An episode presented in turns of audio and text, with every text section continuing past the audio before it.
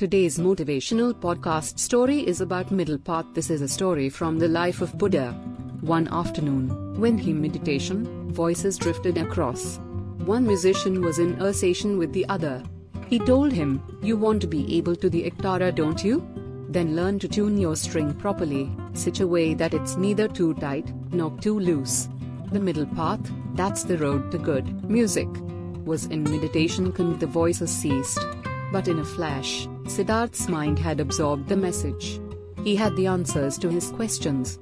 He understood the reason for sorrow and all the problems man faced.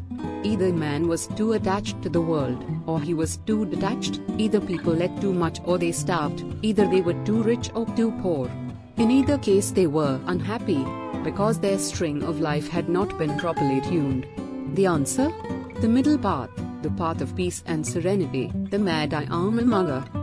Who would have thought that this concept that changed the world would have originated from a statement made by an illiterate musician? A most unlikely teacher indeed.